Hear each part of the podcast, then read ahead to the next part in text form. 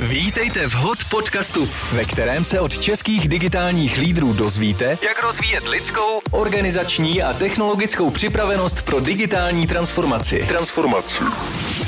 Dobrý den, opět zdravím všechny příznivce digitalizace a inovací.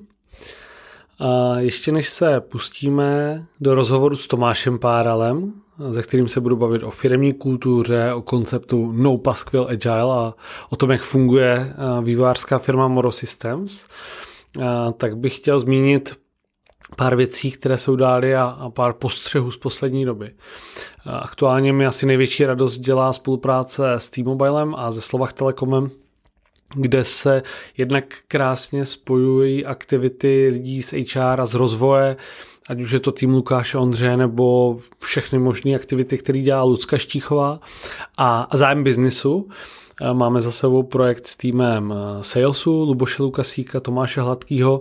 Teď rozjíždíme masterclass s dvěma týmy Michala Dvorského a Katky Šuvadinové a je to úplně úžasný. Společně s týmem se zastavit, bavit se o tom, co změnit, co dělat jinak, jak přemýšlet jinak, jak inovovat, takové ty každodenní pracovní eh, postupy, rutiny, agendy. A mm, když se potkáváme pravidelně, tak eh, ty první, druhé setkání eh, je v pohodě, ale až třetí a dál tak najednou lidé začínají říkat, co změnili, co jim fungovalo. A opravdu není to nic složitého, není to to, začít pracovat jinak znamená opravdu malými postupnými kroky inovovat to, co ten váš tým dělá. Takže když to vidí člověk v praxi, tak je to úplně neuvěřitelný a mám z toho opravdu obrovskou radost. Stejně tak mě bavila spolupráce v rámci projektu, který připravoval Jirka Vacek spolu s Honzou Vošickým v Čes Prodej, když jsem byl po dlouhé době v Praze a v naprosto profi top studiu jsem měl možnost vést celodenní workshop pro Eh, vybrané manažery a, a vlastně cítím, že podobnou poptávku dostávám dnes nejvíce.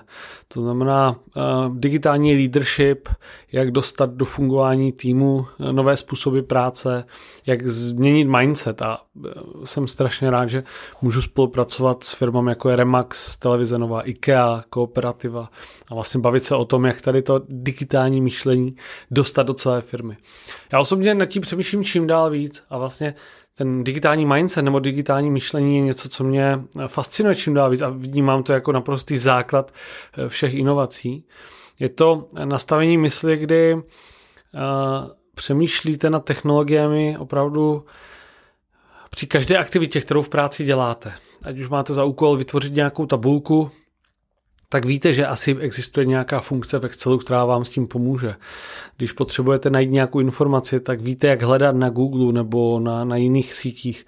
Eh, pokud potřebujete splnit nějaký úkol, tak uvažujete, jestli náhodou neexistuje nějaký software nebo online služba, která vám s tím pomůže, nebo která vás dokáže propojit s někým, kdo vám s tím pomůže.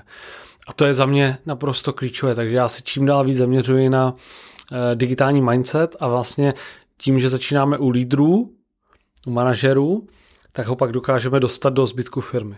A mimochodem, jedna z věcí, která mě eh, velmi, eh, velmi fascinuje, je vůbec eh, to, kdo je dnes digitálním lídrem. A když jsem připravoval projekt pro Inter IKEA Group, tak jsem vždycky, když pracuji s nějakou firmou, tak se dívám na její hodnoty a snažím se pak ten content zapasovat do daných hodnot a mně se strašně líbí, co má IKEA ve svých osmi hodnotách. V hodnotě Lead by Example, kde první věta říká We see leadership as an action, not a position. To znamená, díváme se na leadership jako na akci, nikoli jako na pozici. A to se mnou neuvěřitelně rezonuje. A já osobně uh, od podzimu chci dělat leadershipové programy ne pro top manažery nebo pro manažery, ale opravdu pro ambasadory inovací, digitalizace, lidí, kteří chtějí měnit věci, kteří dokážou zvednout prapor změny a řeknou, pojďme pracovat jinak, pojďme zkusit využít nějaký jiný nástroj. A to je přesně ono. Takže leadership jako akce, ne jako pozice. A Myslím si, že uh, to, to je asi klíč k úspěchu všech firm. Identifikovat, kdo jsou oni digitální lídři a snažit se je podporovat, rozvíjet a dát jim prostor, aby mohli inovovat uh, vaši organizaci. Uh, Poslední věc, která mě zaujala, je akce, která probíhala celý týden, kongres dětí budoucnosti, kterou, který organizuje moje bývalá kolegyně Štěpánka Vontrobová. A mě na tom zaujalo nejvíc, když jsme, já jsem tam měl taky přednášku, respektive rozhovor se Štěpánkou a když jsme se spolu bavili o dovednostech, o kompetencích, které jsou nebo budou důležité pro děti v budoucnosti, tak se mě ptala, co je vlastně, proč jsou důležité ony digitální dovednosti. A, a já jsem si tam uvědomil a rovnou jsem to Štěpánce řekl, že vlastně naprosto neuvěřitelný, že Štěpánka, jakožto jeden člověk, dokázala zorganizovat Eh, tak velkou akci. Dokázala eh, přes nástroj Restream nahrát Eh, naprosto úžasné rozhovory s top osobnostmi. Ty osobnosti oslovila přes sociální sítě, přes LinkedIn a Bůh ještě jaké sítě. Eh, dokázala to zorganizovat, vytvořila proto stránku, vytvořila skupinu na Facebooku, kde uh, jsou vyšší stovky, možná už dneska tisíce lidí a tisíce lidí, myslím, že i sledovali celý ten kongres. A to je přesně to, co digitální dovednosti umožňují. Když si vezmu některé firmy, které by na to dedikovali celé marketingové oddělení, eh, pracovali by na tom tři lidé a ještě by za to utratili možná 100 tisíce korun, tak jeden aktivní člověk, který se nebojí vyzkoušet nové nástroje, který je dokáže eh, použít k tomu dosažení svého cíle, tak dokáže neuvěřitelné věci. A to je za mě naprosto fantastická věc a proto bychom se měli eh, v digitální dovednostech rozvíjet, protože představte si, pokud byste měli firm, eh, firmu plnou lidí, kteří by tady toto dokázali. Pak by 10 lidí dokázalo stejné množství práce jako 100 lidí v nějaké organizaci, která nefunguje takto efektivně. Takže uh, přemýšlejte nad tím a jinak uh, neustále přemýšlejte nad eh, konceptem 3S. Eh, je to o systému, všechno je o systému.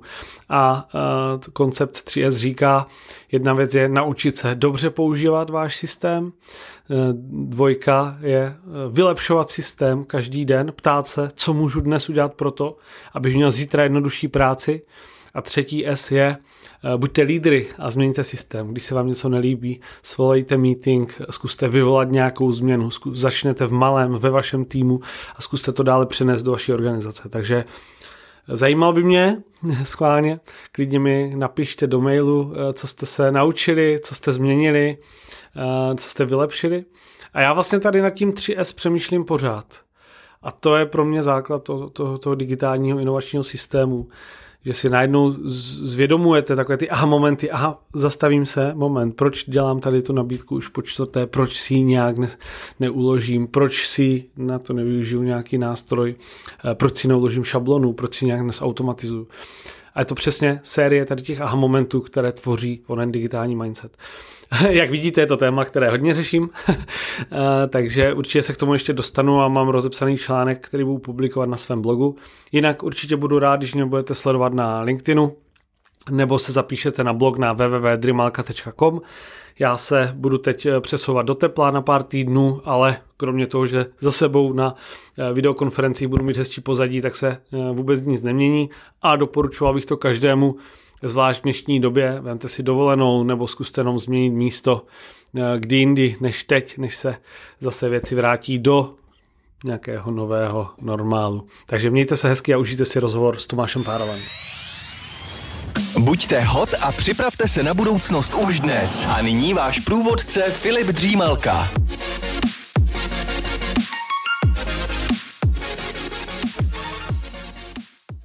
Dobrý den, zdravím všechny posluchače eh, Hotcastu, eh, podcastu o technologiích, inovacích a biznisu. Vítám dnešního hosta, kterým je eh, Tomáš Páral ze společnosti Moro Systems. Ahoj Tome. Ahoj Filipe. Tome, mohl by ses představit našim posluchačům, pokud tě ještě neznají, protože ty jsi Eh, docela známá eh, postava na české technologické, technologické scéně, ať už eh, ty nebo tvoje firma? Děkuju. Jasně, já se jmenuji Tomáš Páral a jsem spoluzakladatel a CEO firmy Moro Systems. My jsme softwarová firma a v podstatě všechno, co děláme, máme postaveno na přesvědčení, že lidé jsou schopni dosahovat mimořádných výsledků, zejména tehdy, když spolupracují. A proto stavíme excelentní týmy, který spolu umějí spolupracovat a pomáháme našim zákazníkům zlepšovat spolupráci a zpracovávat data. Firmu jsme založili před 15 rokama a letos budeme slavit jubileum. 15 let? Můžeš nám prozradit nějaká čísla, kolik vás je a tak dál? Jasně, v letošním roce nás je 135, obratově jsme někde na hodnotě 170 milionů korun. Máme čtyři kanceláře v Brně, Hradci, Praze a Bratislavě. Byť se v současné době tam potkávat nemůžeme, takže je to komplikovanější. A řadu kolegů na home officeu. Um, byl to pro vás problém přepnout tady do toho režimu, nebo jste byli zvyklí pracovat uh, podobně už předtím? V podstatě jsme přepli ze dne na den, kdy asi ve čtvrtek odpoledne jsme si řekli, že v pátek pracujeme vzdáleně a mm, vyhlásili jsme to do organizace a byli jsme všichni vzdáleně. Druhý den si kluci přišli pro židle, pokud potřebovali, nebo pro monitory a, bylo to fajn. Mhm. Museli jste změnit něco v organizaci práce nebo v těch nástrojích, které, které používáte pro spolupráci? Ukázalo se, že nepotřebujeme. My jsme v podstatě byli celou dobu zvyklí pracovat vzdáleně, protože řadu kolegů máme na home officeu a tudíž používáme jakoby nástroje od Atlassianu, ať už pro spolupráci nebo pro vývoj. Mm, používáme Slack na četování v kuchynce mm-hmm. a to je v podstatě to základní portfolio eh, pro spolupráci, které v More Systems máme. A díky tomu jsme byli schopni přepnout ze dne na den, protože všechno už v podstatě bylo online v té době. Mm-hmm. Ono je to vlastně jedno, jestli někdo opatro eh, výš nebo někde úplně jinde, eh, ale je jasný, že některé ceremonie, některé věci se lépe řeší osobně. Jak jsi na tom ty, ty, ty osobně s tím Eh, jak řídit firmu eh, takto, takto vzdáleně. No mě nejvíc chybí to nemožnost se potkávat, jo, protože řada těch věcí a těch interakcí probíhá mimo děk, eh, na chodbě, v kuchyňce, při cestě na oběd hm, a současně i ty setkání, které máme, tak one to one jsou dobrý. Jo. Neboli pro práci, pro vzdálenou spolupráci mi to ani tak nevadí, jo, protože ty meetingy, které mám, tak ty dokážeme profesionálně udělat i vzdáleně. Jo, ale chybí tam ta interakce, která je předtím, potom, možná někdy v průběhu. Já vím, že eh, některé firmy začínají používat takové ty pluginy, jeden se jmenuje Donut, eh, je to plugin do Slacku, který umožňuje eh, vlastně nahrazuje takové to ne, neformální potkávání se a dělá to tak, že náhodně propojí dva lidi z té firmy a aby si spolu dali kafe a pokecali.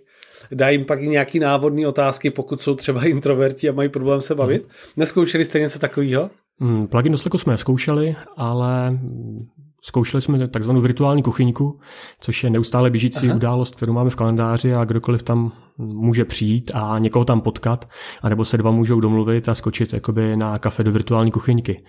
Takže to je možná něco podobného, byť já upřímně nevím, jak je to moc využívaný v tuto chvíli. Aha, super. To je hodně dobrý, to se mi líbí.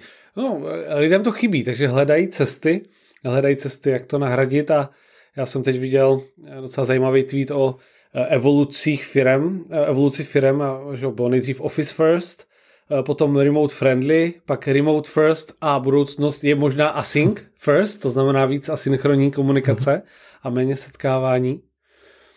Um, mohl bys trošku uh, možná víc do detailu popsat uh, projekty, na kterých Moro Systems pracujete, tak ať si to posluchači dokážou představit. To znamená, co, jsou, co je vaše typická zakázka, nebo co jsou projekty, eh, o kterých mluvíš rád eh, a, a buď se povedly, nebo byly zajímavý? Hmm, jasně. Hmm, tak ta naše typická zakázka je na informační systém hmm, relativně většího nebo velkého charakteru, který jakoby digitalizuje nějaký firmní proces. Jo. No, já rád třeba mluvím o eBay, se kterou spolupracujeme už tady sedm let na nařízení procesu eh, zpracování jejich marketingových kampaní. To si můžete představit tak, že po světě jsou marketáci, kteří potřebují zpracovat marketingové kampaně a tady v Praze je centrum, který to všechno realizuje. A je potřeba, aby, aby ten proces byl narovnaný a aby všechny články v tom procesu věděli, jakoby kdy, kdo a jak co vyrábí, jakou má kapacitu jaký má výsledky a, a tak dále. Takže dneska přes ten systém běží asi z organizace 20 tisíc kampaní ročně a organizuje to asi 2000 uživatelů. Jo, to je taková jedna z těch našich eh, jakoby, největších zakázek. Mm, potom druhý typický systém je mm, systém, kde zpracováváme velké množství dat. Jo, my eh, se podílíme na systémech pro zpracování platebních transakcí na benzinových pumpách eh, v Americe, v Beneluxu. Jo, je to nějaká integrační platforma, skrze kterou, která propojuje všechny jakoby zainteresované při zpracování platebních transakcí a umožňuje zavádět těm firmám, pro které to je jakoby rychlé inovace na trh. Mm-hmm. Super. Vy jste teď začali šlapat i do bankovní identity? Mm, ano, je to tak. Vidíme jakoby příležitost to pro zapojení do našich projektů, protože máme řadu zákazníků z oblasti fintechu, můžeme to tak říct, a, a vidíme, že ta možnost onboardingu nebo rychlého onboardingu eh, nových uživatelů a zákazníků do těch platform, tak skrze bankovní identitu je mnohem snadnější, než vytvářet si eh, to řešení vlastně na míru fotit občanky. Přesně a... tak, přesně tak. Jasně. A co, jak, se, jak se na to tváří klienti? Nebo zajímalo by mě, protože eh, já mám jednoho klienta, který chce být v pilotu od začátku a eh, vlastně nadšený do, to, do té změny. Chápu, že předpokládám, předpokládám, že fintechové firmy se na to dívají podobně. Bavíte se o tom i třeba s některými tradičnějšími klienty? Mm, v podstatě ne. Já bych řekl, že v tom komerčním světě je to teprve na začátku, protože bankovní renta jako taková mm-hmm. bude pro komerční subjekty spuštěná až v polovině letošního roku. Hmm. My máme v portfoliu jakoby několik, řekněme, fintechových startupů, se kterými to teďka řešíme v první řadě, jestli by jim to pomohlo a jakým způsobem. A potom se rozlížíme po trhu, jakoby, kdo by měl no, o to zájem. Jo, a ty tradiční subjekty, můžeme začít tady o operátorů, bank a tak dále, ty už to mají jakoby vyřešený, že jo? Takže potom tady přichází na řadu veřejná zpráva, eh, státní zpráva a tak dále. Tam to bude asi největší oříšek a přínos, ale, ale to není mm, jakoby my se státní zprávou nespolupracujeme. Z řady důvodů pracujeme pro zajímavé komerční firmy. Mhm. Um, kromě uh, vývoje uh, softwaru děláte i konzultace.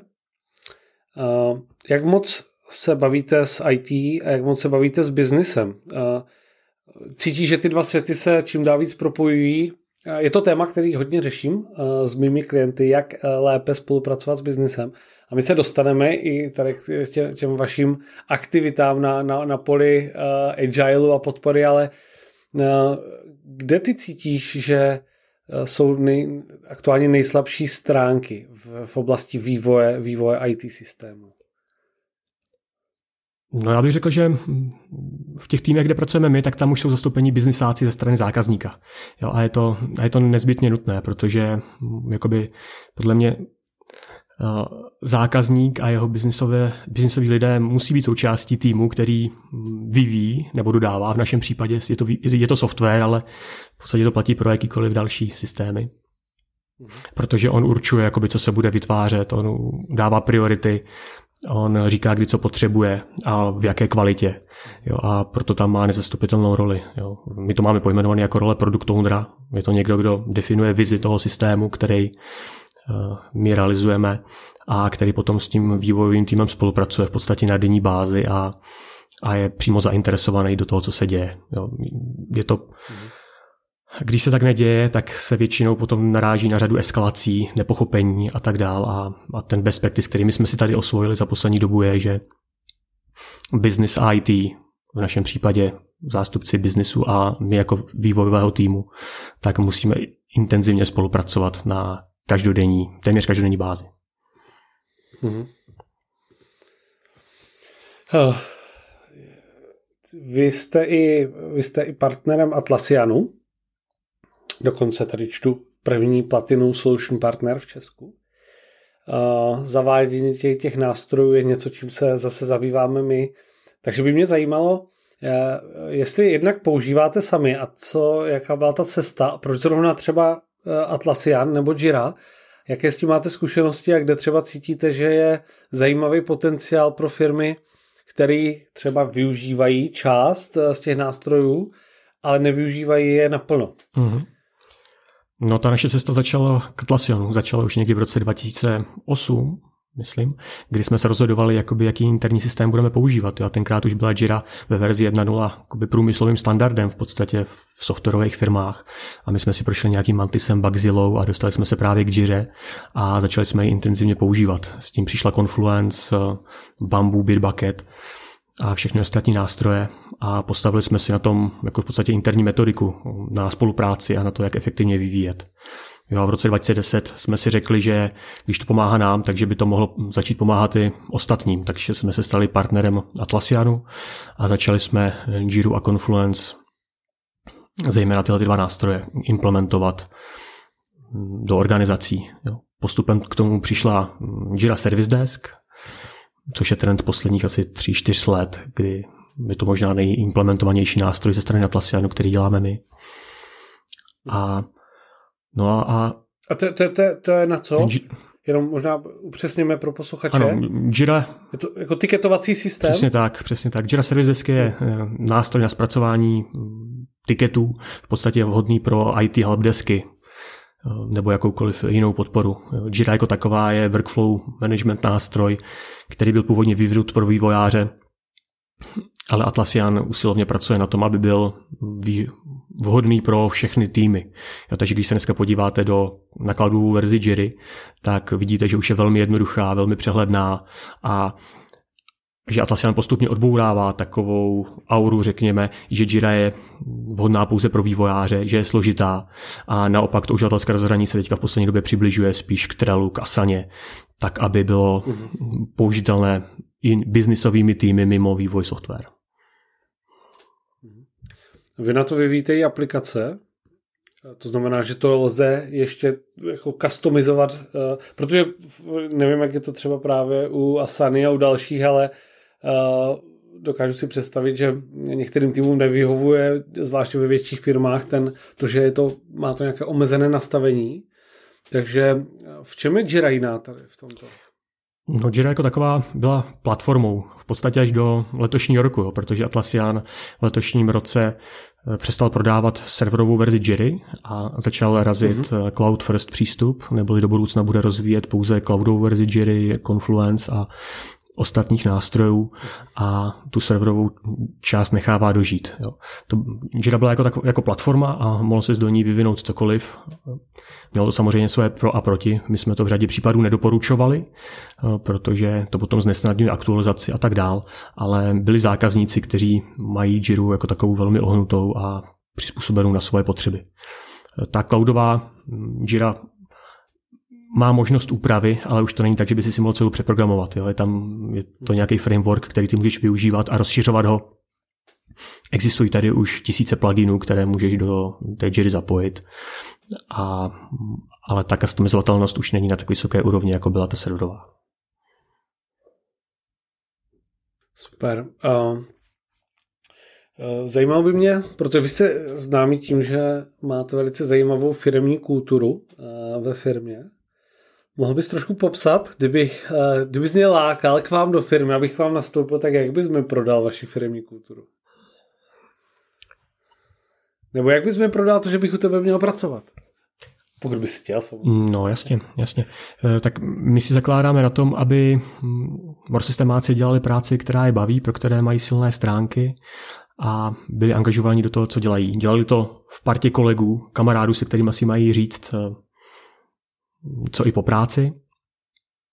A dělali na projektech, které jsou nějakým způsobem zajímavý a současně měli výsledky, jo, protože dneska jsme zrovna v diskuzi, jestli to, že nás to spolu baví, může být a fungovat dobře bez toho, že bychom měli spolu skvělé výsledky. A zjistili jsme, že to tak být nemůže, jo, že, že výsledky a řekněme zábava nebo angažovanost jde ruku v ruce a jedno bez druhého není možné.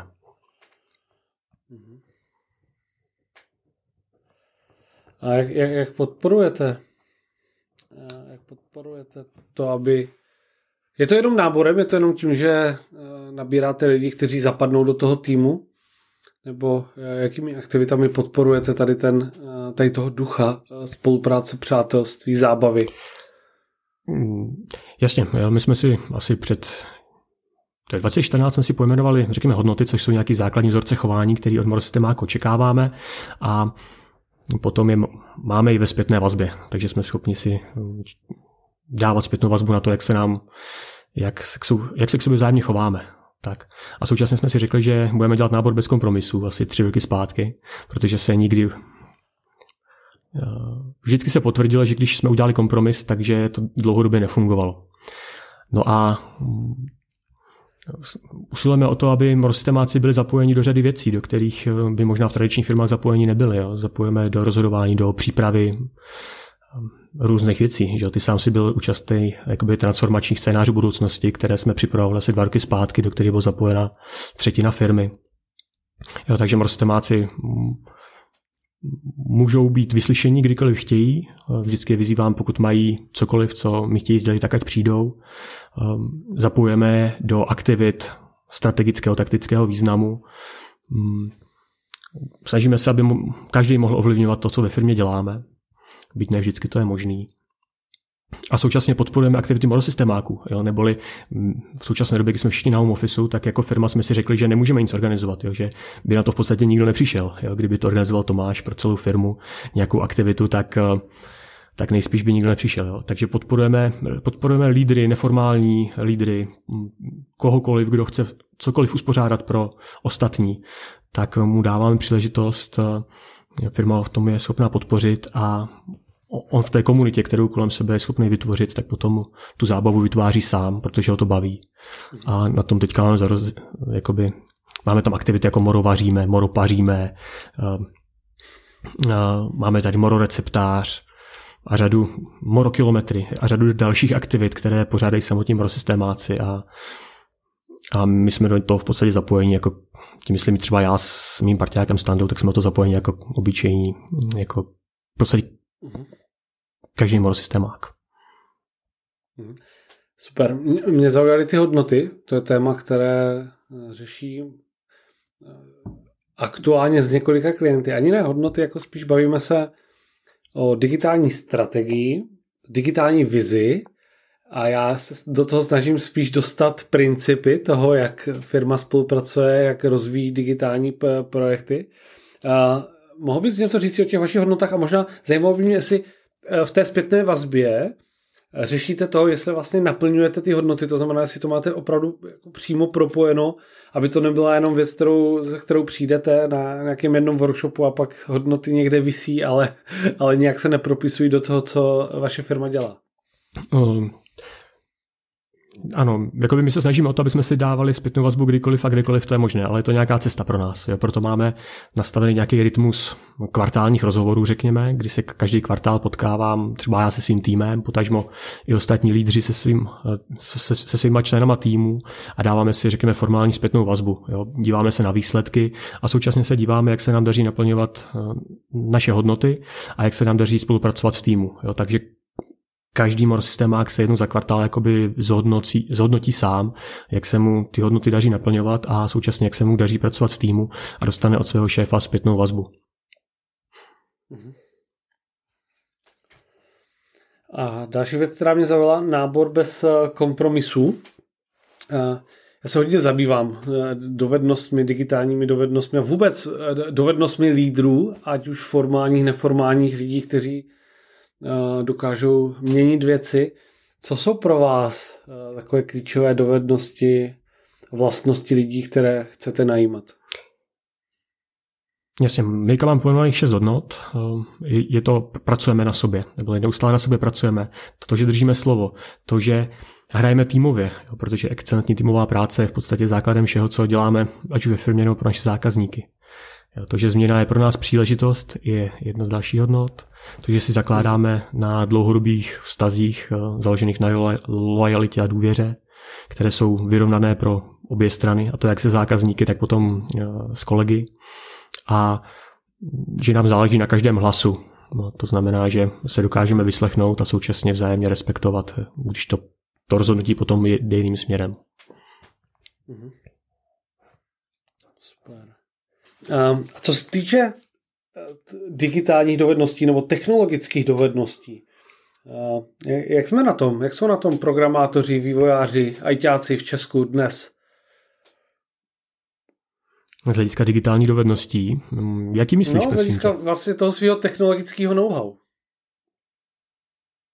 No já bych řekl, že velmi dobře. Jo. Podle mě pořád platí to, že jakoby škola je nějakým způsobem základem, ale kdo pracuje jakoby nad rámec toho a baví ho to, tak to se to potom výrazně pozná. Jo? Neboli ve škole získáme nějakou schopnost možná se učit a mm, jakoby nějakou algoritmizaci a tak dál, mm-hmm. ale ten zbytek je potřeba dopracovat eh, jakoby po večerech, pokud jsi student a v případě v práci, tak na projektech, potažmo mm, jakoby v nějakém rozvoji. Jo, takže mm, dneska se vyvíjí řádově úplně jinak, než se vyvíjelo před deseti rokama, kdy kdy jsem vyvíjel třeba já ještě. A ještě pět let zpátky jsem se aspoň trošku považoval za programátora, ale za tu dobu se to vyvinulo takovým způsobem, že dneska Dneska ta složitost a komplexnost nástrojů a technologií, které se využívají pro stavbu těch systémů, které děláme my, tak je řádově úplně někde jinde a, a ti technici musí být machři. Jo? A současně se mm-hmm.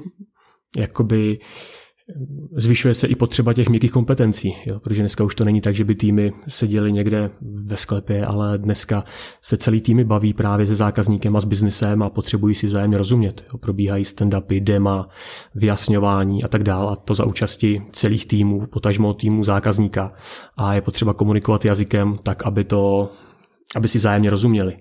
Jo, bez toho to nejde dneska. Mm-hmm. Mm-hmm. Co starší ajťáci? Seniornější, abychom byli. Zajímalo by mě, co, no, mám kamaráda, který je softwarový architekt, byl programátor 20 let a on říkal, že už vlastně to nestíhá, že už vůbec nestíhá sledovat ty novinky a že se cítí takové jako uh, outdated. Tak uh, jak na tom budou lidé, kteří programovali, tak jak jsi říkal, ty před 10-15 lety, jaké budou mít uplatnění na trhu práce? Hm, podle mě to je hodně individuální, jo, protože jsou lidé, kteří na sobě neustále pracují a rozvíjí svoje dovednosti a schopnosti a ti na tom budou dobře podle mě, protože ta jejich seniorita poroste. Na, na druhou stranu jsou určitě lidé, kteří možná se považují za to, že už se naučili všechno, co potřebují pro svůj život a práci a, a ti budou mít v budoucnu nejspíš problém. A to podle mě platí jakoby v jakýmkoliv oboru, jo, protože dneska je ta změna mm. nevyhnutelná a řada oborů se mění, transformuje a, a ti, co se jsou zvyklí se učit, tak ti nejspíš budou uplatnitelní v budoucnu a ti, co ne, tak budou mít problém. Mhm. Eh, dobře, eh, já bych se teďka chtěl pobavit o tom, eh, jak pracujete. Mohl bys něco říct o vašem konceptu agility, nebo jak vůbec dneska vnímáte práci na projektech, agilní, agilní způsob práce, vůbec celé agilní hnutí, eh, dal by se říct někdy agilní šílenství, které v některých firmách eh, vládne. Mm-hmm. No já se na to koukám teďka ze dvou pohledů. Jo, ten jeden pohled je jakoby z pohledu interního prostředí firmy, kde my jsme asi před čtyřma rokama prošli, dneska bychom řekli agilní transformací, jo, kdy jsme zaváděli do firmy Rockefellerovy návyky, což je za mě nějaký agilní framework, který nám umožňuje jakoby řídit změnu a dosahovat výsledků. A ten druhý pohled je na spolupráci se zákazníky, kde my se pohybujeme, řekněme, v dodavatelsko-odběratelském prostředí, pomáháme našim zákazníkům akcelerovat jejich biznis a teďka naše kultura je odlišná většinou od zákaznických. Zákazníci jsou zvyklí pracovat nějakým způsobem, my také. A v podstatě tam se nám ukazuje, že ten tradiční způsob, kdy zákazníci soutěžili spolupráci s dodavateli na cenu eh, formou smlouvy o dílo, řekněme, tak ten je z pohledu softwaru více či méně přežitý, jo, protože se ukazuje, že ty dnešní systémy jsou natolik složité, že je velmi složité na začátku říct, jakoby, co bude předmětem vůbec toho plnění, jo, jak by ten systém měl vypadat, jakým potřebám by měl odpovídat, potom to jakoby odhadnout tak, aby jsme mohli dát jednu cenu a ještě se zavázat k nějakému termínu. Neboli mm, my jsme připravili nějaký delivery model, který nám umožňuje spolupracovat s, se zákazníky, potažmo zadavateli na bázi kombinace agilního přístupu a těch tradičních metod, který můžeme nazvat jako iterativní nebo vodopád a který nám umožňuje s nima spolupracovat tak, aby nás to bavilo a současně, aby jsme dosahovali společně výsledku. Je, jak, jak se to projeví konkrétně na, to, na té spolupráci? Respektive, jak taková spolupráce může vypadat? Říkáš, kombinace agilního a iterativního. Jsou tam nějaká specifika už na začátku při té, těch úvodních diskuzích u spolupráci a jak takový projekt pak vypadá? Hmm, ano, ty v podstatě to začíná už při výběru uh, nás jako dodavatele. Jo, neboli naší vizi uh, do roku 2026 je změnit jakým, způsob, jakým spolu business IT spolupracuje. Jo, protože my víme od našich zákazníků, že nám se s nimi daří spolupracovat a že máme výsledky a chceme to pro všechny. Jo, a my vidíme kolem sebe, že řekněme zadavatelé dneska začínají špatně už při výběru svých dodavatelů, jo, protože zadávají to výběrové řízení tak, aby uspěl ten, kdo dá nejlevnější cenu. Mm, snaží se ty dodavatele, řekněme, nutit k tomu, aby na základě zadání 60 stránkové specifikace dodali jednu cenu a jeden termín za dva roky, kdy ten systém bude hotový a a ne, neřeší to, že za dva roky už bude prostředí úplně někde jinde a že ten systém už možná nebudou potřebovat tak, jak ho mají teďka odhadnutý v takovém rozsahu. A, a tam vidíme, že ta spolupráce už v podstatě začíná. Jo, takže my, když jdeme do výběrových eh, řízení, tak eh, tam jdeme už s tím, že navrhujeme agilní formu spolupráce, kdy si zafixujeme, kdy my potřebujeme znát vizi, potřebujeme znát strategické cíle, potřebujeme znát priority a řekněme zákazníkovi nabízíme mm, vývojový tým, který je schopný to řešení vymyslet a dodat a říkáme zákazníkovi, že aby to fungovalo, tak potřebujeme, aby on se stal součástí toho týmu nějakým způsobem a byl zaangažovaný do toho, co se bude dělat. Jo. Vidíme, že zákazníci po nás chtějí garance. Garance toho, že jim dodáme systém. Jo, a to je pochopitelný, protože když do toho chci investovat 10-20 milionů korun do systému, který má být hotový za rok až dva, tak potřebuji mít nějakou garanci. Jo, ale ta garance z našeho pohledu by neměla být na jako fixní cenu a fixní termín a fixní scope, ale měla by být, řekněme, na kvalitu týmu, měla by být na menší iterace, o 14-denní měsíční iterace, měla by být na to, že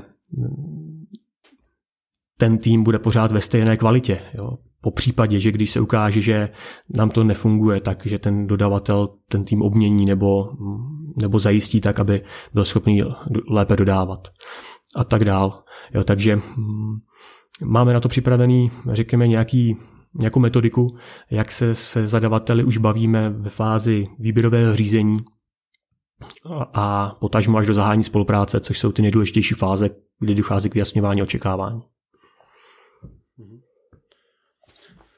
Eh, předpokládám, že musí, eh, že, že dodavatel, nebo respektive ten zákazník ve vás musí mít důvěru, protože jedna věc jsou garance na kvalitu týmu, druhá věc je, že ten zákazník taky eh, potřebuje si nějak zafixovat a často je do toho zapojen nákup a, a další oddělení, protože že to jsou částky, eh, u kterých se eh, vypisují výběrová řízení, tak jak moc otevření jsou zákazníci dnes diskuzi o tom, že se třeba změní parametry toho, jak je to výběrko vypsaný nebo jak je ten projekt vypsaný? Ta naše zkušenost říká, že záleží na jednotlivcích, kteří u toho výběrové řízení jsou. Jo. V principu tu u nás funguje tak, že se vždycky u zákazníka najde jeden lídr, který vezme zodpovědnost na sebe a řekne, že chce spolupracovat s Morosystems, protože věří, že mm, když to bude dělat s náma, tak dostane to nejlepší možné řešení. A dokáže přesvědčit tu část organizace, která to chce dělat jinak, o tom, že se do té spolupráce s námi vyplatí investovat. Jo, a my se to snažíme dělat tak, že už v rámci toho výběrového řízení jakoby zveme eh, zadavatele k nám do kanceláře například, aby se přijel podívat. Jo, několikrát jsme současné zákazníky hm, přivedli právě k tomu zadavateli, aby promluvili o tom, jakým způsobem se, se jim s náma spolupracuje. Jo, a hm, žádáme naše ty zadavatele, aby chodili na referenční návštěvy. Asi dvakrát jsme se dostali, nebo třikrát k nějakému mini projektíku, který byl součástí toho zadávacího řízení, kdy si s náma, potažmo s těma ostatníma dodavatelama, zadavatel jakoby ověřoval spolupráci. A, a z těch interakcí, které potom kolem toho jsou, se jakoby pozná, kdo, kde ta spolupráce ta chemie funguje, jo, kde si máme co říct a kde ne. Jo. To tradiční výběrové řízení, kdy přijdeš 40 stránková dokumentace a zadavatel chce do 14 dnů odpověď, formátu 2A4, kde bude cena, termín a reference, mm, tak je sice možné, možný a pořád to funguje, ale nic to ne, jakoby neříká o tom, jestli ten systém bude hotový nebo nebude. My to, o tom dneska mluvíme jako nějaké iluzi garance, Neboli mm-hmm. mám nabídku, mám smlouvu a potom se můžu jako dodavatel se zadavatelem přijít, co bylo ve skoupu, co nebylo, jestli jsme, kdo porušil smlouvu a kdo neporušil. Místo toho, aby jsme se společně soustředili na dodávku toho nejužitečnějšího možného řešení, tak si hlídáme mantinely a, a ladíme a přeme se o to, co, co bylo ve spolupráci a co ne.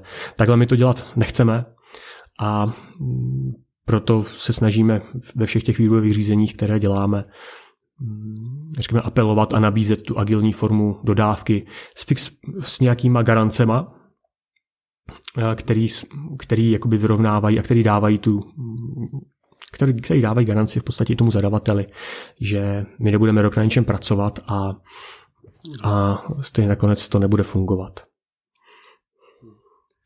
My jsme spolu měli uh, takovou diskuzi v, na konferenci, kde byl i Ondra Vík z Axi, ze které vlastně s jehož týmem jste podobným způsobem spolupracovali a já souhlasím, že je to vždycky na těch jedincích, kteří jsou schopní pak drivovat tu změnu a zapojit do toho i ty, i ty další oddělení. A, takže, takže i, já, já to řeším z toho druhého pohledu. To znamená, jaké lidi by měly organizace do svých týmů najímat právě, aby byli schopní tady takové projekty řídit, aby to nebyl další člověk, který si bude chtít krýt záda a na všechno bude chtít 150 stránkovou smlouvu, ale aby opravdu věřil těm novým principům a dokázal se v tom zorientovat. Eh, potkáváš takových lidí čím dál víc? Mám pocit, že ano, jo, že, že se to změnilo a za posledních pět let podle mě výrazně. Jo, a Možná se vrátím zpátky na začátek, kdy se mě ptal, jestli se potkáváme s IT nebo s biznesem. Jo? Potkáváme se čím dál více s biznesem, který je do těch projektů zapojený a, a který je plný jakoby odvážných lidí, kteří si jsou schopni zodpovědnost vzít na sebe a, a potom dodat to nejlepší možné řešení. A s takovými lidmi nás to samozřejmě potom hodně baví. A, um... To je super, já, já dělám už asi tři roky, relativně málo, ale uh, jednou za čas dělám workshop pro eh, IT firmy nebo technologické firmy a to mám nazvaný jak prodávat IT v době, kdy IT nenakupuje IT. Jo, to znamená, jak vlastně přestat bavit ve firmách s IT oddělením a naopak bavit se s biznesem a znát jeho potřeby, vědět, kam ty firmy asi směřují a možná někdy vědět i trošku víc, protože ani ti klienti nejsou někdy schopni si eh, ty potřeby definovat a spíš se baví o těch, eh, o těch outputech. Chceme mobilní aplikaci, a přitom se neřeší, jestli opravdu je to teda to, co je potřeba a nejde to řešit úplně nějak jinak. Přesně tak, no. My jsme si minulý rok na jaře nechali udělat takový průzkum reprezentativní mezi stovkou zadavatelů a dodavatelů a, a koukali jsme na to, jak se jim daří spolupracovat. Jo. A za mě ty výsledky byly mnohem lepší než před deseti rokama. Jo. Ale stále, mm, řekněme, 86% eh, zákazníků, zadavatelů říká, že se setkalo s projekty, které nefungovaly. Jo, buď ta spolupráce nefungovala, nebo nedostali výsledky. Jo, a pouze 13% říkalo, že na všech projektech, které eh, si objednali, tak byli maximálně spokojení. Jo, a my jsme se pídili po těch příčinách toho, proč to takhle nefunguje, nebo proč to funguje špatně. Jo, a, a to, že požadavky zadání neodráží skutečné potřeby, byla věc číslo jedna. Jo, dvojka byla, že vzájemná nedůvěra a netransparentnost mezi zadavateli a dodavateli. Jo, třetí věc byla, že ta pozornost je zaměřená právě na hlídání mantinelů a budgetů a hranic, místo toho, aby se soustředila na mm, vytváření toho nejlepšího možného řešení. Jo. A, a je to někde veřejně? Promiň, no. že ti skáču do řeči, to je strašně zajímavý a je to, je to eh, téma, který eh, řeším velmi často. Je to někde veřejně výstupy tady toho eh, průzkumu? Hmm, výstupy průzkumu veřejně nejsou, ale můžu ti je rád poslat, stejně tak jako ostatním. Pokud byste chtěli, tak mi napište. A, a my jsme na základě toho potom zpracovali, řekněme, nějaký handbook. Je to e-book, který říká, jak vyvíjet software a nevyhazovat peníze z okna, kde se snažíme tyhle ty věci adresovat a dávat, řekněme, zadavatelům návod, jakým způsobem by si měli vybrat svého dodavatele, jak s ním uzavřít smlouvu a jak si s ním správně nastavit role, neboli pokrývá to ty, zača- ty počátky spolupráce a současně to dodavatelům možná dává inspiraci k tomu, aby věděli, jakou, jak kvalitní službu mají poskytovat, tak aby se v moderní době dokázali s biznesem bavit. Jo? A ten e-book je k dispozici na nopasquillagile.cz a můžete si ho stáhnout. Skvělý. No Pasquill Agile. Uh, znamená to, že některé firmy dělají Pasquill Agile? Určitě, ano. Jo. Nebo co, co, co, bylo, co bylo důvodem, příčinou, že jste do tohoto začali takhle šlapat a věnuje se, věnujete se edukaci trhu takovýmto způsobem? No, my jsme asi před dvěma rokama jsme se Standou řešili, jaká bude vize naší firmy na následujících eh, Nakonec se ukázal 7 let, jo, do roku 2026. Já řekli jsme si, že nás hrozně baví, když u nás v kanceláři stojí zákazník a celému týmu děkuje, eh, jaké výsledky jsme mu dodali a že ho spolupráce hrozně moc bavila a kež by to zažívali na jiných projektech.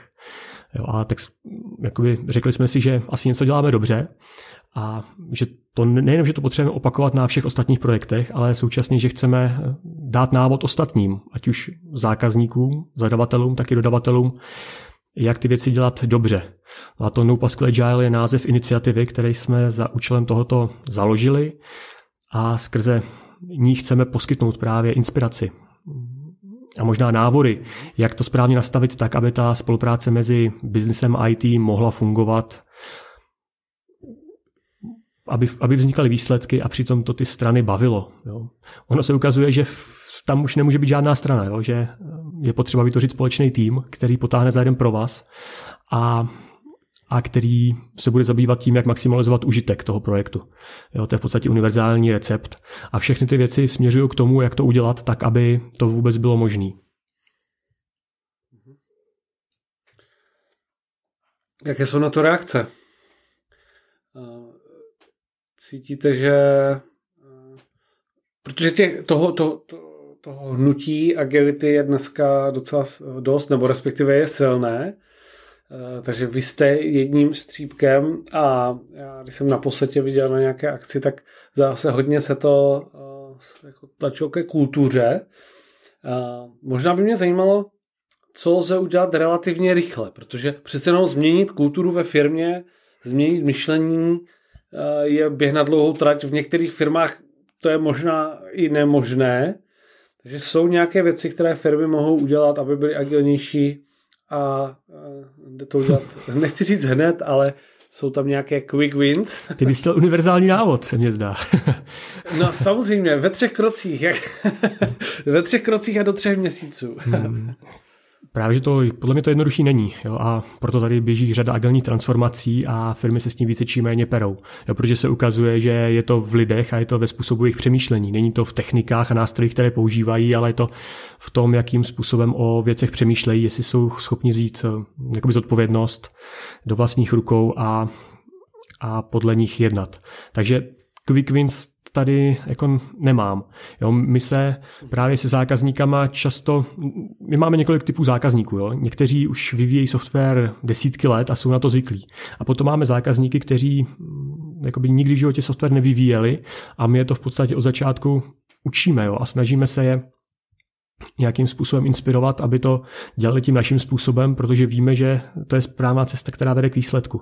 Jo, a narážíme na, na právě na tu edukaci a to, že mm, mají prostě zkreslené představy a, a očekávání o tom, že to je třeba jednoduchý. Prostě software je komodita a dokáže to dělat každý. Jo? Um, mm-hmm. Na základě prostě dvou vět jsme schopni dát cenu a říct, kdy to bude a tak dál. A, a snažíme se ty naše zadavatele a zákazníky jakoby edukovat nebo inspirovat tím naším způsobem práce a vysvětlovat jim, že ty věci mm, jako to udělat jinak. Takže tam se to potom propojuje ta, řekněme, interní agilní transformace s tím ve spolupráci s dodavatelama a, a propojuje se to prostě v jednom místě. A vidíš tam nějaký paralely ve spolupráci interního IT oddělení a firem? Možná je to téma, který zase řeší čím dál víc zákazníků, role IT ve firmách v jakém momentě se setkáváte vy s IT a kde cítíte třeba, že nějaká příležitost nebo na co by se měly firmy zaměřit, aby jejich interní IT fungovalo lépe? No, u těch zákazníků, kde my spolupracujeme, tak tam už hraje IT jako většinou výraznou úlohu, jo? protože buď se jedná o velké firmy, dneska bychom řekli korporáty, anebo tak tam to mají vyřešený, anebo se jedná o startupy, kteří IT oddělení nemají, protože všichni dělají všechno. Jo, a, mhm. Ale kdybych tím měl odpovědět obecně, tak podle mě stejně tak jakoby velmi, za poslední dobu vzrostla úloha HRu a dneska se říká, že pokud by měl být nějaký cel, tak by měl právě pocházet z oblasti HR, dřív to byly možná finanční ředitele, tak podle mě i úloha IT jakoby vzrostla. Jo, dneska už se nejedná o, o lidi, kteří jsou ve sklepě, ale jedná se o ty, kteří by měli sedět na strategických mítinzích a bavit se o tom, jakým způsobem může IT podpořit strategické cíle organizace. Jo, a, a tudíž pokud má firma nějakou, nějaký hodnoty a kulturu, tak by se měla odrážet i v IT, v IT odděleních, v IT týmech. Jo, nemělo by to být v podstatě tak, že IT je jakoby nějakým interním dodavatelem biznisu a v podstatě si nemají co říct, protože mm, ITáci byli vybíráni nějakým jedním způsobem a biznisáci druhým a v podstatě ta firmní kultura je úplně odlišná. Jo, tak by to podle mě být nemělo. Jo.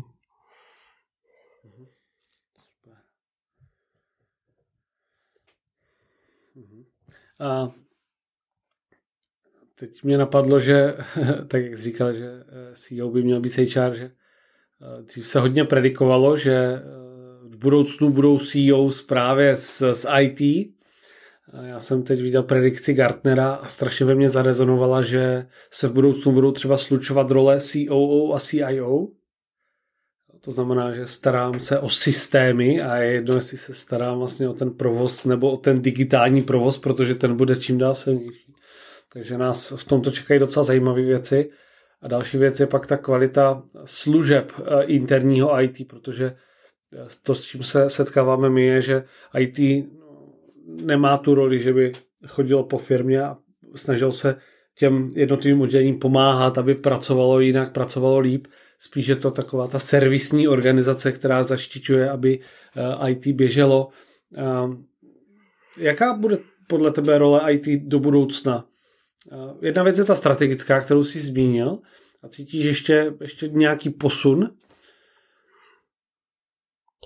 No podle mě je potřeba jakoby propojit, propojit business IT. Jo, a mm, ono to jakoby v konečném důsledku může fungovat na bázi nějakých jakoby servisních požadavků, ta, ten provoz samotný, jo, ale když se ty věci budou designovat, jo, když se budou vymýšlet, když se bude uh, určovat strategie, tak u toho by měli zástupci IT být.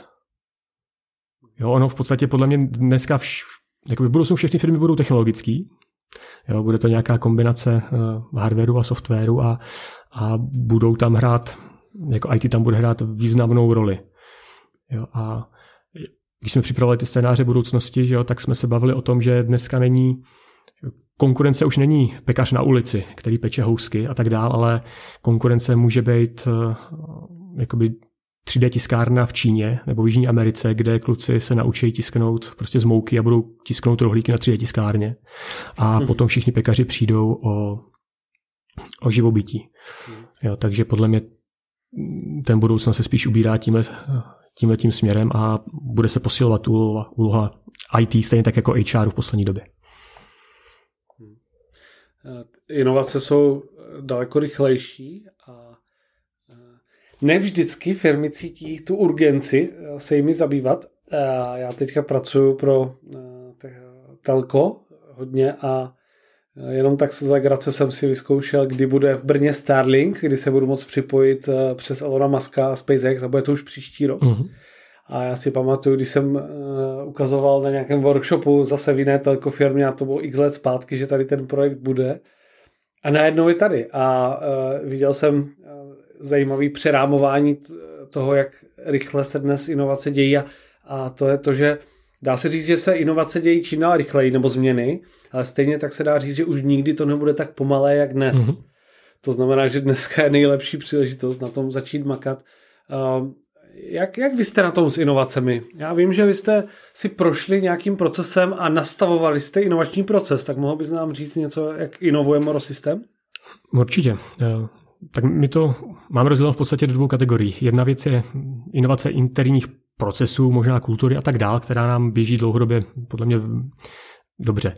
Jo, to, co jsme řešili, je inovace produktů a služeb, které poskytujeme a zhruba nevím, před třema, čtyřma rokama jsme se pustili do mm, produktu, od kterého jsme si slibovali, že bude jakoby velmi výrazně si podílet na tržbách firmy.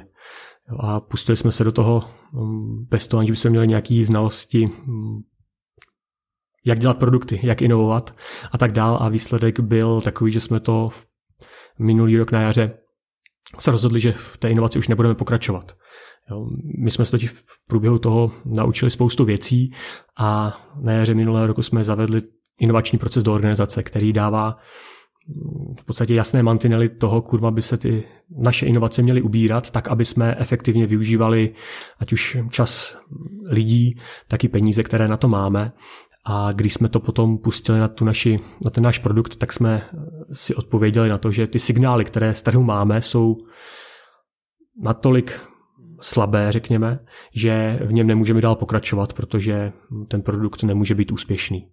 Jo, a tímhle tím inovačním procesem jsme v minulém roce prohnali dalších asi deset věcí s tím, že eh, jsme zmapovali potřeby a tak dál. A vždycky jsme si odpověděli, že na trhu jakoby pro ten náš nápad není dostatečně silný zájem. Prostě není ta potřeba tak silná, aby uživatelé chtěli řešit. Ono se to na první pohled může zdát, jako, že to byl neúspěch, jo? ale naopak to byl úspěch, jo? protože my jsme měli nějaký nápady, rychle jsme ověřili, že to není cesta, kudy bychom se měli vydat. Mm-hmm a, a můžeme se věnovat něčemu jinému. Jo. Zbytečně tady nepálíme čas lidí, který je jako nejcennější na to, aby jsme se věnovali něčemu, co nemá budoucnost. Bolelo to zabít produkt? Určitě. My jsme se jakoby rok, možná víc bavili o tom, jestli um, to, jakým způsobem na tom pracujeme a to, co víme z trhu, je, je dobrý nebo špatný signál. Jo, a to rozhodnutí jsme hrozně dlouho odkládali. Jo, a ta formalizace vůbec toho přístupu nám umožnila si ty vstupy dát do nějaké trojčlenky a potom jednoznačně určit bez emocí, že, že tam ta cesta není. Jo, protože my jsme do toho byli zamilovaní, chtěli jsme to pořád upravovat a zlepšovat a, a nevnímali jsme ty signály, které na trhu byly. Jo, takže pokud bych mohl jakoby ostatním něco doporučit, tak formalizujte si inovační proces, řekněte si, jak to budete dělat, jaká kritéria musí ta inovace naplňovat, proto abyste ji pustili do další fáze. A pokud ta inovace ty kritéria nenaplní, tak to neprodlužujte. Nemůže být problém i v tom duálním, duálním přístupu nebo duálním způsobu fungování, že jedna věc je ta klasická agenturní nebo vývojářská, dodavatelská, že dodáváte nějakou službu, eh, peníze za čas a vedle toho stavíte nějaký produkt, kde eh, to cashflow je v budoucnu nedohlednu. Eh, cítili jste, že i toto je třeba řešit? Ano, tak ono se obecně říká, že pro servisní organizace je velmi těžké přejít na, na produktové řízení.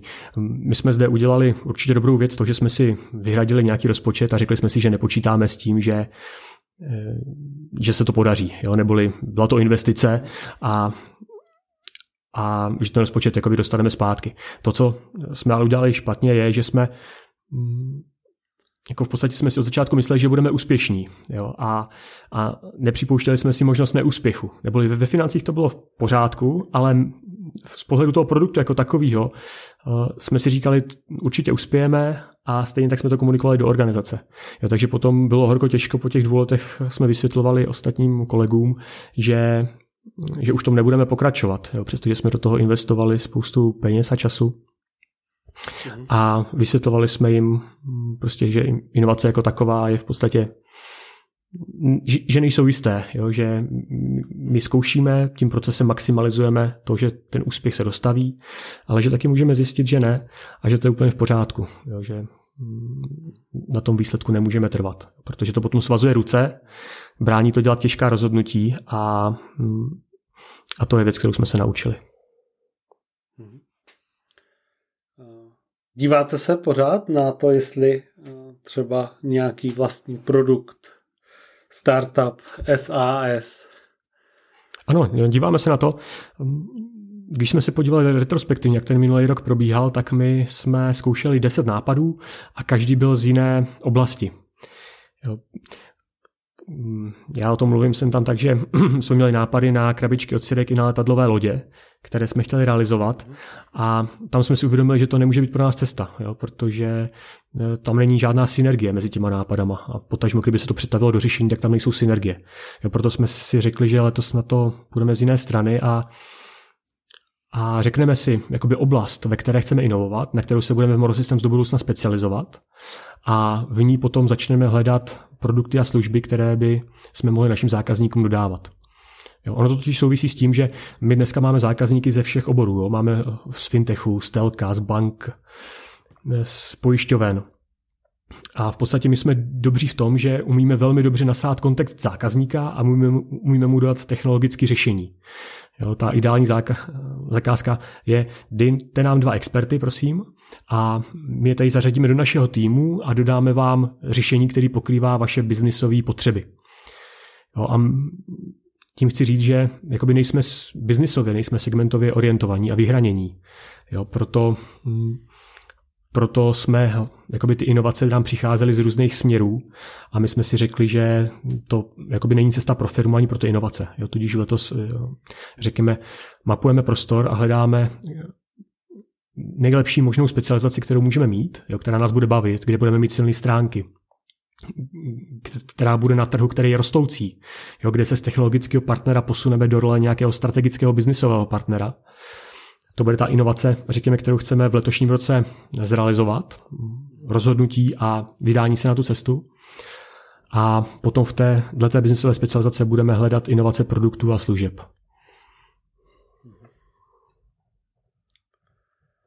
Tak jo. Já vidím zajímavé příležitosti eh, jednak v tom, jak vlastně firmy vyvíjejí eh, produkty a služby.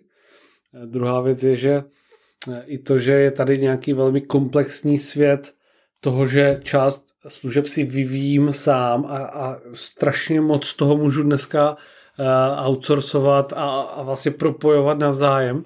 A myslím si, že těch příležitostí je tady celá řada, ale uh, to, co říkáš, uh, že máte klienty z různých oblastí, tak za mě i tam lze jako vymyslet eh, to co, to, co, to, co nabízet. A myslím si, že do budoucna se bude velmi, velmi rozlišovat to, co firma si bude vyvíjet sama, to, co je ten core a jaký služby bude využívat, eh, eh, protože my jsme teď minulý týden zrovna jsme měli workshop v rámci mého programu pro digitální lídry, já jsem Digital Leadership Masterclass. A měli jsme tam workshop s Honzou Řezáčem na téma Wordlyho mapy, Wordly Mapping, což je strašně zajímavá věc. A strašně moc mě to fascinuje v poslední době. A právě jsme si tam rozkreslovali nebo ukázky projektů digitálních, co jsou ty komodity, co jsou ty věci, které si chceme vyvíjet a bavili jsme se i o tom, jak se to posunuje a i to, že firmy vlastně by se měly zamyslet nad tím, co je ta strategická věc, kterou si budu vyvíjet a co jsou naopak ty věci, co si budu nakupovat uh, jako v rámci nějakého SAS nebo, nebo dalšího řešení. Vy k tomu přistupujete koncepčně, takže máte i nějaký třeba plán, máš i ty třeba v hlavě něco, co, eh, čím, čím byste se chtěli zabývat, nebo eh, co chcete řešit v budoucnu jako Moro Systems, nějaká, nejenom ta, ta, ta vize, ale řekl bych i, i nějaké takové experimenty nebo eh, technologické trendy, do, které, do kterých byste chtěli trošku více investovat, ať už čas nebo, nebo energii, cokoliv. Ono to souvisí s tou specializací jako takovou. Jo. My dneska jsme, jakoby řekněme, velmi silní ve fintechových tématech. Jo, a tam teďka přemýšlíme o blockchainu a o AI. A, a je to jakoby přirozená, je to přirozené téma, které řešíme. Jo. Nicméně teďka ve kvartálu číslo jedna jsme začali jakoby hledat ještě jinde, neboli chtěli jsme načerpat ještě znalosti ostatních odvětví, která by nás mohla zajímat a zmapovat, jestli tam nejsou nějaké silnější potřeby, ve kterých bychom se mohli realizovat. Jo, a, a ten proces jsme si řekli takový, že při hledání biznesové specializace teďka ve q zmapujeme to, jak to vypadá jakoby ze široka, jaké máme segmenty, co se tam řeší za příležitosti. Do Q2 to zúžíme, neboli k fintechu přibyde mm. jednou, maximálně dvě témata a ve Q2 si potvrdíme, jestli, jako které z těch tří to je v podstatě. Jo, a, a ono to pro nás je důležité z toho důvodu, že uh, my jako organizace potřebujeme někam směřovat, jo, potřebujeme se zlepšovat. A my, když jsme dneska jakoby hodně obecní, tak hm, jakoby hodně těžko se nám jakoby definují ty, ty rozvojové cíle, jo, protože ta oblast je velmi široká a a ten rozvoj by se měl soustředit na to, že na, ob, na obecní věci a jak rychle poznat prostředí zákazníka. Jo. Nicméně, když ta specializace bude fintech, tak se budeme právě moc říct, jako budeme do blockchainu, do budu AI, hmm, jo, budeme se muset naučit čínsky, já teďka nevím co, jo, ale, ale... Napojení na Baidu. Přesně tak. Může to... Hmm, dá to té firmě další směr, energii a současně nás to odliší mezi konkurencí, jo, protože je, my vidíme, že v těch vývojových řízeních je velký rozdíl, kdy se tam přihlásí firma, která má jako 15 zkušeností s řadou oborů a projektů a potom firma, která je specializovaná na to dané téma. Jo, a, a tudíž chceme si pomoci z, z pohledu konkurenceschopnosti. Mm-hmm. Já cítím, že pro vás je důležité mít nějaký cíl, mít nějakou vizi a směřovat k ní. A myslím si, že to je dobře. Já jsem, když jsem ještě byl v tom aktivním vedení DigiSkills, tak jsme nic takového neměli a teď zpětně si říkám, že opravdu to, že, se, že všichni známe ty strategické cíle nebo tu vizi a jdeme zatím, tak je něco, co pak pomáhá i udržovat ten tým, i když je třeba 100% remote, ale to, že opravdu nejenom, že ta vize je, nebo ten cíl, ale že ho i všichni znají. Eh, protože se někdy setkávám s tím, že pracujeme na strategii a pak zjistím, když se bavím se zaměstnanci dané firmy, že nikdo vůbec neví um, vůbec, jaká je strategie firmy v oblasti digitalu nebo kam ta firma směřuje. Uh, jak komunikujete uh, lidem tady ty strategické cíle, tady tu vizi? No, snažíme se v tom být aktivní a, a konzistentní. Já tudíž my, když jsme s tou vizí 2026 přicházeli v roce 2019, tak jsme potom hm, jako měli workshopy napříč organizací, tak aby jsme si to vysvětlili. A současně hm, teďka my, řekněme, tíkáme v kvartálních intervalech, neboli stanovujeme si kvartální priority rozvoju charakteru, kam v daném kvartále jako s tou firmu zatočíme a dáváme je třeba do kontextu právě s firmní vizí. Tou naší snahou je, aby morstemáci rozuměli tomu, kam firma směřuje a co proto ten daný rok, potažmo kvartál dělá. Jo. Neříkám, že se nám to daří ze 100%, protože ono hm, jako ukazuje se, že tam je potřeba i ta druhá strana mince, neboli i, i kolegové potřebují to být zaangažovaní ve smyslu toho, že chtějí porozumět tomu, o co, o co jde. Jo, neboli já se snažím komunikovat hodně, co to jde. A a ti, kdo mají příležitost, nebo lidé mají příležitost si to zvědomit v podstatě a rozvědět se to. To kvartální řízení je to něco, co vychází z, z Rockefeller, Rockefellerových návyků. Udržujete ještě e, řízení podle toho, nebo jste se inspirovali, vzali si něco a teď to zavádíte v rámci běžné činnosti? Pořád jsme ve fázi implementace, jako by řekl návyků, neděláme to 100%. Jo. Naším cílem nikdy nebylo mít tady nějakou metodiku, která je na 100% jako nalajnovaná. Jo, ale začali jsme Aha. s tím nejdůležitějším a to právě byl nějaká metodika jakoby plánování. A my teďka pracujeme s tím, že máme nějaký tříletý směr, vizi, tříletý směr a roční plán, který v podstatě taky udává směr, co bychom v tom daném roce chtěli, chtěli dokázat.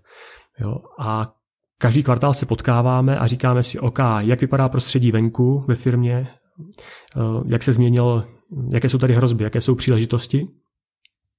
A co v dalším kvartále potřebujeme udělat pro to, aby jsme se přiblížili k naplnění těch ročních plánů, potažmo k naplnění vize. Jo, a dle toho kontextu, ve kterém se pohybujeme, tak plánujeme ten další uh, kvartál, což je, řekněme, nějaký sprint, který jakoby běžíme, je to 13 týdnů, kde makáme na těch třech až pěti věcech, z pohledu rozvoje, na kterých jsme se dohodli a o kterých celá organizace ví, že na nich pracujeme. A, a v průběhu se učíme prostě, jak to jde. Skvělý. Nakonec, uh, Tome, co ty a technologie? Uh, jsou nějaký uh, apky, hardware, jaký je tvůj tech stack? Hmm. Co používáš? Jasně. No já teďka jdu pár let na Apple už, protože byť jsem byl Windowsář a tak jako kolegovi Standovi trvalo asi dva roky, než mě přesvědčil na Mac a teďka už na to nedám dopustit a ten ekosystém, ten ekosystém prostě hardwareu a služeb, který na to je napojený, tak pro moje potřeby plně dostačuje. Jo, je to funkční a nemusím se zdržovat žádnýma věcma. Otevřu a jedu. No a ve zbytku času využívám to, co máme ve firmě. Confluence, Jira, jedeme na Google dokumentech, Slack, Jo, to, je, to je ten základ. K tomu jsem tam potřebuji nějakou aplikaci, hm, tak si ji stáhnu a potom zase odinstaluju.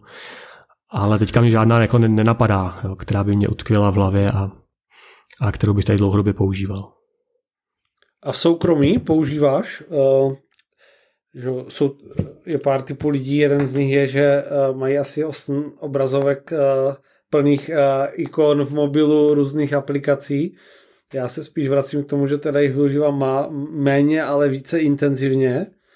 Tak eh, je třeba nějaká apka nebo technologie, která ti pomáhá žít lepší život? A teď neberme to eh, v práci.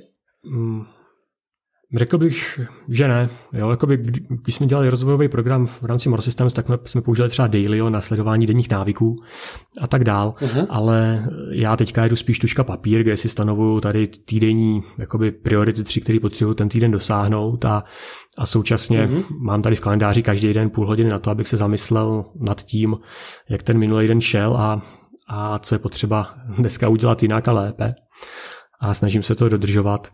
Jo, z těch apek... To máš každý den? Ano, každý den to mám. Já to mám v pátek. Já jsem si to dal v pátek odpoledne. Hmm. Jo, je to takový... To je, a, a to je super, to je super. A řešíme to teďka ve firmách, kde se bavíme o jiné organizaci práce, kde lidi mají třeba 40 meetingů za týden. Někdy mají tři nebo čtyři zároveň. No. Ta dnešní doba šílená. Nám uh, říkal jeden manažer, že má perfektní vychytávku, že si dal busy do kalendáře každý den mezi 12 a 13 a stihne se na oběd. Jo, a teď tam to jako jako, jako obrovský hack a, a takže je to šílený a já eh, osobně věřím tomu, že ten kalendář je velmi silný nástroj a dá se tam právě přidávat takové ty připomínky, zvědomění věcí, Eh, na který člověk občas zapomene právě, když je hodně busy. Takže eh, toto je super. Takže máš 30 minut a je to buď zamýšlení, nebo i třeba nějaké aktivní práci, že si píšeš třeba věci, které dělat jinak lépe. Přesně tak, přesně tak je to. Mm, jako dal jsem si tam proto, abych měl čas jakoby sám pro sebe, řekněme, tu půl která je právě uh-huh kde je to, mám to v 8 ráno, takže tam jakoby si meetingy běžně neplánuju, ale o 8 do půl deváté před stand-upama, kdy se snažím podívat na to, co, co bylo, podívám se do mailboxu, co mě čeká dneska, nějak si to zkusím seřadit a potom jdu do práce, jdu na stand-up, který máme s osmičkou, což je můj leadershipový tým, každý den se bavíme a o tom, jak to šlo včera, co nás čeká dneska, tak aby jsme tu práci dělali společně a když se dneska můžeme potkávat jenom jako v onlineu, tak eh, to jako dneska to považuji za nejdůležitější meeting, který máme, denní hadl, jo, který nám umožňuje jakoby se potkávat a dělat to tak nějak společně. Na jak dlouho to máte? No, 15 minut. Jo. 15 minut. Já jsem teďka četl eh, článek o eh, psaným eh, stand-upu. Taky docela zajímavý přístup. Víc asynchro, to znamená, že napíšu pár věcí a chodí automaticky, nějaký bod pošle, tady vyplň a všichni vlastně mají přístup do jednoho sdíleného mm. dokumentu, což mi připadne taky zajímavý, že, že vlastně to nefixuje dobu člověka v kalendáři, ale napíšu tam aspoň pár věcí, je to taková alternativa, takže i, to, i tady ty experimenty, jo, kdy synchro, kdy asynchro jsou zajímavý. Co tam řešíte?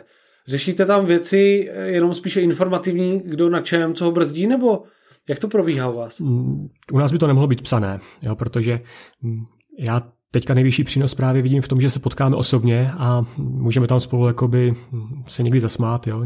někdy se pobavit Aha. o něčem, co je důležitý a navnímat tu atmosféru. Jo? Kdyby, jo, protože jako v rámci leadershipu tak těch projektů, které máme společné, jo, tak těch je, těch je málo. Jo? My společně děláme, jakoby řídíme firmu a, a děláme rozvoj aktivity, ale na té denní bázi se moc často nepotkáváme. Takže jakoby zvědomujeme si tam, co je pro nás důležitý, ale teďka bych řekl, že nej, jakoby největší přínos je ten, že se tam socializujeme, jo, že se vzájemně vidíme, já se těším každý den na to, až se tam připojím a, a vidím tam ty tváře, se kterými se jakoby celý den zase neuvidím, ale, ale je to pro mě důležité, že vím, jak se mají, jo. někdy poznám, že je trápí, tak jim potom zavolám, nebo si můžeme vzájemně nějak pomoct a tak dál. To by u toho psaného jako nebylo možný. Mm-hmm. Jo, jasně. Jasný. Mm-hmm. To je super. Dobře. Uh, Tome, děkuji moc, uh, děkuji moc uh, za tvůj čas, že jsi přišel. Přeji, ať se vám daří nejenom ve vývoji a, a v IT, ale právě i v edukaci trhu a v tom, aby jsme měli co nejméně paskvilů v oblasti agilního způsobu práce a vůbec způsobu práce. Takže ještě jednou díky moc za to, co děláš a, a měj se hezky. Děkuji moc za pozvání, Filipe. Díky moc.